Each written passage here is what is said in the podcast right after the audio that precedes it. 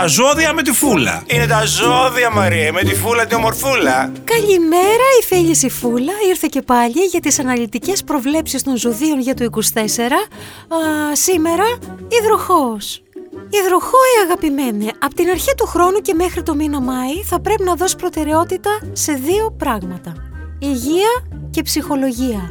Δηλαδή υγεία σωματική αλλά και υγεία ψυχική. Θα υπάρξουν ριζικοί μετασχηματισμοί. Μπορεί να ακούγεται σαν γεωλογικός όρος, αλλά θα βγουν στην επιφάνεια πολύ κρυμμένοι φόβοι και γενικά θα έχεις μια εσωτερική καταιγίδα, μια αναμπουμπούλα. Η οικονομική σου σταθερότητα θα έχει άμεσο αντίκτυπο στην προσωπική σου την ηρεμία. Όμως τα λεφτά δεν είναι ο στόχος, είναι το μέσον για να έχεις αυτή την ηρεμία. Θα μπει σε μια διαδικασία για να αξιολογήσεις ξανά και ξανά τη σχέση σου με το χρήμα και να υιοθετήσει ένα λιγότερο καταναλωτικό τρόπο ζωής. Ερωτικά, το 24 έχεις την ανάγκη να νιώσεις την ανεξαρτησία. Το έχεις πιάσει το υπονοούμενο. Θα χωρίσεις το 24.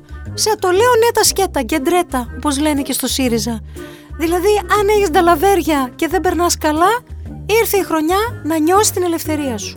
Αν πάλι θες να είσαι ειλικρινής και να βοηθήσεις την ερωτική σου ζωή, θέματα που δεν έχουν επιληθεί θα έρθουν στο φως και θα σιγοβράζουν στην επιφάνεια. Αν θες να παραμείνεις στα ίδια που ήσουν και πέρσι, παρέμεινε. Εγώ αμαρτίαν ουκ έχω.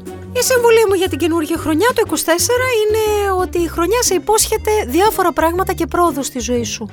Το θέμα είναι ότι πρέπει να έχεις πειθαρχία και να κάνεις σκληρή δουλειά, όχι ότι πριν δεν έκανες, αλλά φέτος θα αποδώσει. Θα έχεις μια υπέροχη ζωή. Θα έχεις ανεξαρτησία, θα αντιμετωπίσεις τα προβλήματά σου όλα, εφόσον βέβαια αναζητήσεις και μια επαγγελματική καθοδήγηση. Ψυχολόγος λέγεται 50 ευρώ την εβδομάδα.